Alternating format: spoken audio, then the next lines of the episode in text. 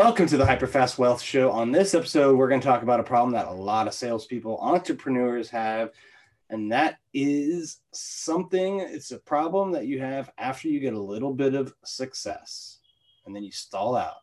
Well, if you have that issue, challenge, problem, this is the episode to watch. Stand by.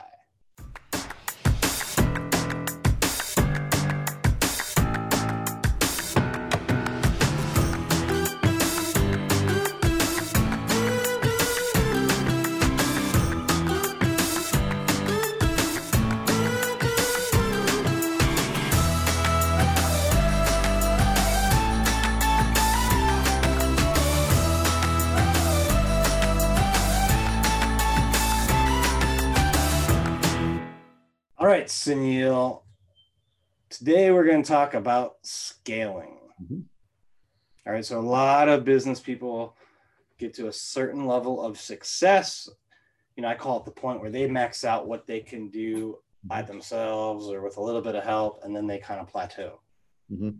They get stuck. You see this with real estate agents. You see it with flippers. You see it with wholesalers. You, you know, you see it in all businesses, not just all real estate. Yeah.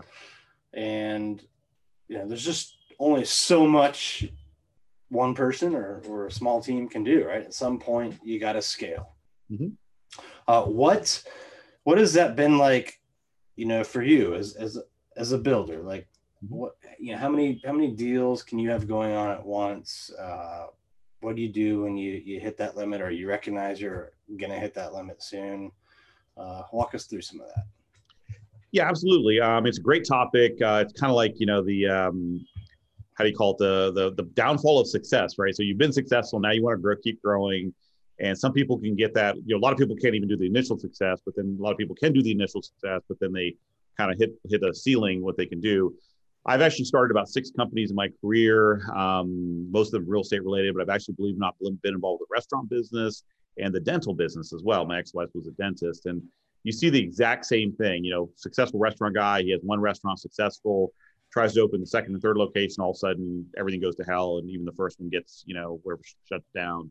Uh, very, very similar in the dental business. You know, dentists they they know nothing about business, so they kind of somehow get a first dental practice going very successfully or even moderately successfully. They're like, oh, hey, let me go open another one. Now they don't know how to manage. You got a team over there working, you got a team over here working. They don't know how to manage all those kind of things. So it's, it's definitely a big problem in any industry you look at, uh, especially in the small business world.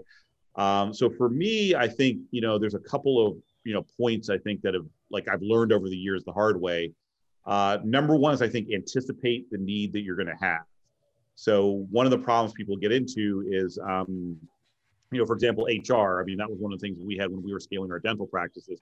We opened the first, we opened the, the second, we were going to open the third, and now you almost need one person who just manages HR because you're, you're constantly looking for more people. You know, some people are quitting, moving, things like that. Uh, at one dental practice, you got a small team of maybe five people. It's not that big of a deal. When you get to like three, you're at almost 20 to 30 people. Uh, so I think just as an example of anticipating that need. So don't hire when you need them right away, or don't certainly don't hire well past when you need them. Kind of think, you know, three, four, six months from now, I'm going to need this person let's start looking down. Maybe we bring them on a little bit of ahead of that need so the operation doesn't go under that stress of, oh my God, we need this extra person. And there's three, four months of stress. People might quit, you know, things get, you know, law, whatever, uh, things get forgotten and the business kind of doesn't operate at, at, at, maximum or optimal capacity.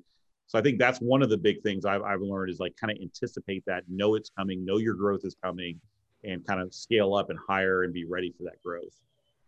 Yeah, and you, you want to do it before you hit that point, right? Because if, if you wait too long, mm-hmm. all of a sudden you're you're super busy, like like maxed out, right? And you need someone desperately. Mm-hmm. So usually two things happen when you do that. One, you, you lower your standards, right? Because you, you need someone so bad that you'll you'll you'll take just about anyone at that point, right? You need to the door, exactly.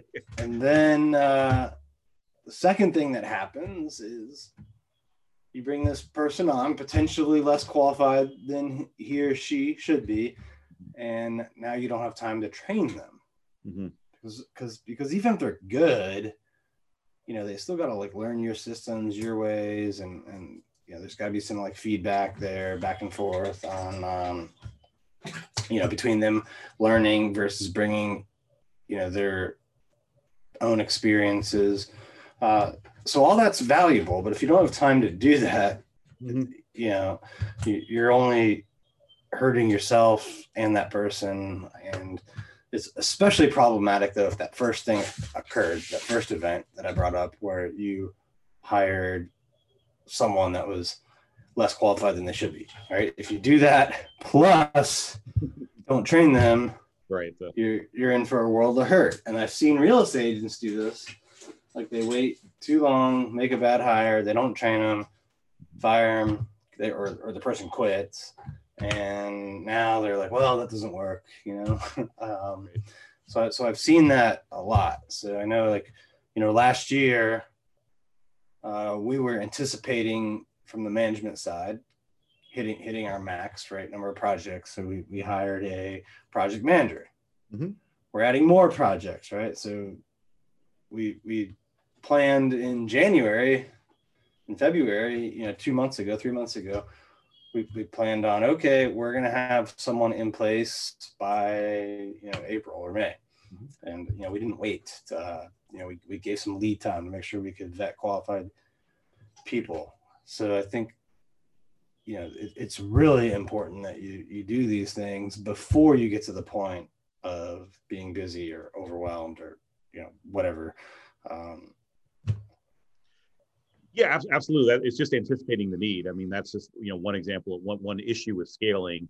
Uh, on the development side, I mean, typically our business is broken down into um, kind of the office folks who handle the scheduling and the permitting and all the office type of tasks, and then um, you know the field people who are out in the field making sure the contractors are getting done, meeting inspectors, you know, doing all the field stuff. So, you know, typically that's what you need. So you'll need, you know, to, to start uh, you know, when I first started, I was everybody, right? I was doing office stuff, the thing, the field, everything, the finance, everything.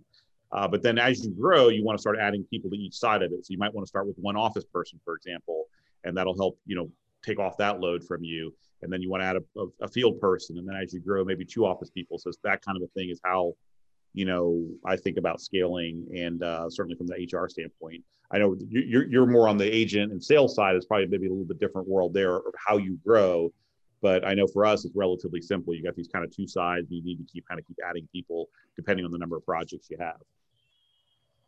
Well, I, I think it's, it, yeah, the, the, the agent sales side is is different, but a, like uh, there's a lot of similarities between all businesses. I think you know it, it, it starts off you're you're a solo entrepreneur, right? Then you get enough business for yourself, bring on some assistants.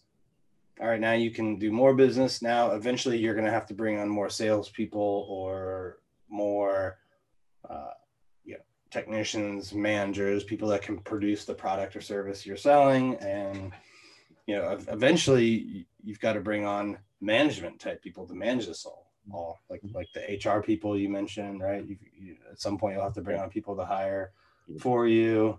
Um, you know, to, and, and you, you just keep building out, right? So it's it it gets more challenging. It's it's a different set of problems each time, but it's you know I think it's something that's fun, and it's it's really the only way that that you can scale, right? To get not only just more more money, uh, more business, but more time as well. Because like if you if you were trying to do everything yourself and still grow, you know, you're, you're not gonna have a life. You're like maybe you'll make a lot of money, but yeah, at some point you're, you're yeah, you're gonna be burnt out and you're not gonna be making money because yeah. the whole thing's gonna crash. But yeah, it's it's the concept of you know kind of working on your business versus in your business, right? So again, my example as a developer, you know, when I first started, I was pretty much every day I would visit every job site, right? Because I was there was nobody else. I had to make sure the contractors were there doing their job, you know, et cetera, meeting the inspectors, all the stuff that we do. Uh, but then I've gotten to a point, um, you know, with I remember with my home building business that there was a number of homes that I built that I never stepped foot in. I like just you know I knew I knew the process. I was working with my project manager. We would have weekly, meetings.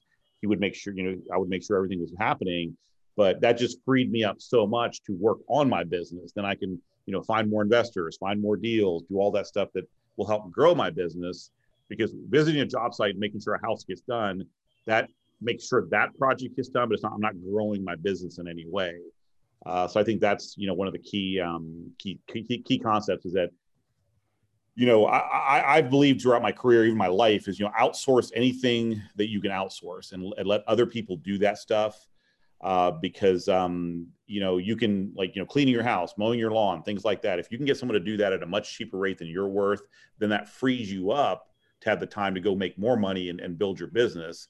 Um, but if you're, you know, out there, you know, taking care of your house and mowing your lawn and doing all those things that you can pay someone 10 bucks an hour to do, um, wh- why would you do that when you can take that time and put it into growing a business that can make you millions of dollars down the road?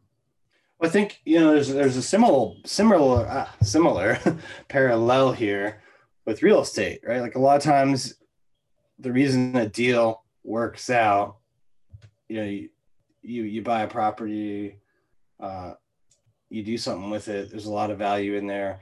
Well, a lot of that stems from that property is currently not in its highest and best use. Correct. Like on your on your best deals, you're buying something that is a rental that could be a luxury condo, a mm-hmm. commercial building that could, you know, have a lot more density through multifamily.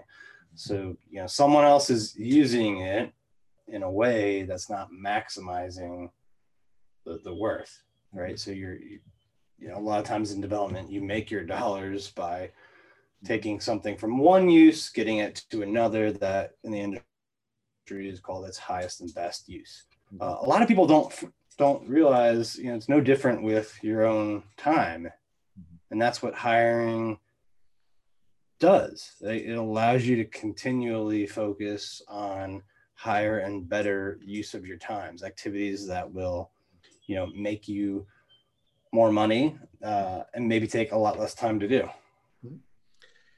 Yeah i couldn't have said it better myself exactly. That's that's a real estate concept of highest best use but you you know, apply it to yourself. What what is your highest and best use right? And as a ceo of a company you know you're really really what you're doing is you're you're finding opportunities uh, you know like we're looking at new opportunities in florida right now to to grow and expand and then we're putting teams together right? That's really what we do is we find these opportunities and we put teams together that can execute on these opportunities. Again when you first start you might be that team executing then you kind of learn it you kind of know okay this is how this works and then you start putting those pieces together and then you can very easily over oversee someone because you know what they're supposed to be doing and you know when, when they're doing it you know it when they're not you know it. Uh, so yeah, as a as a as a highest and best use as a CEO, that's really what you're doing is finding new opportunities, putting teams together that can kind of help you, you know, take advantage of those opportunities and just continuously growing from there.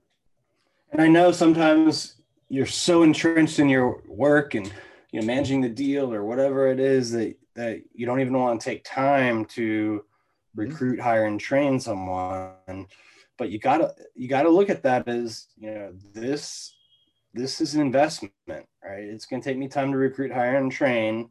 It might cause me to even be less productive over the next two or three months because I have to take time away from things I'm doing to do this.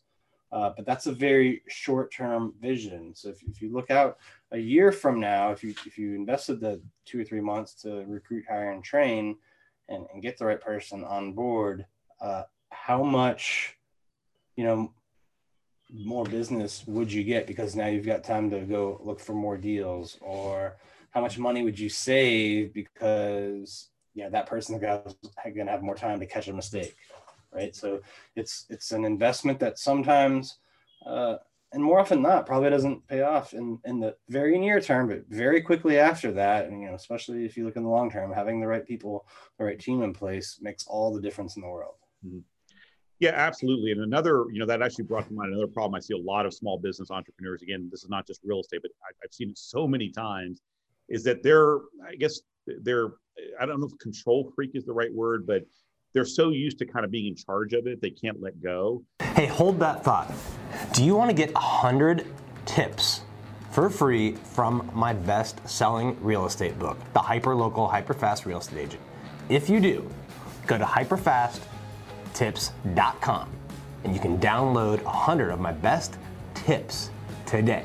Again, that's hyperfasttips.com. You can download 100 tips on how to grow your business, get more clients, deliver more value to more people. Go to hyperfasttips.com.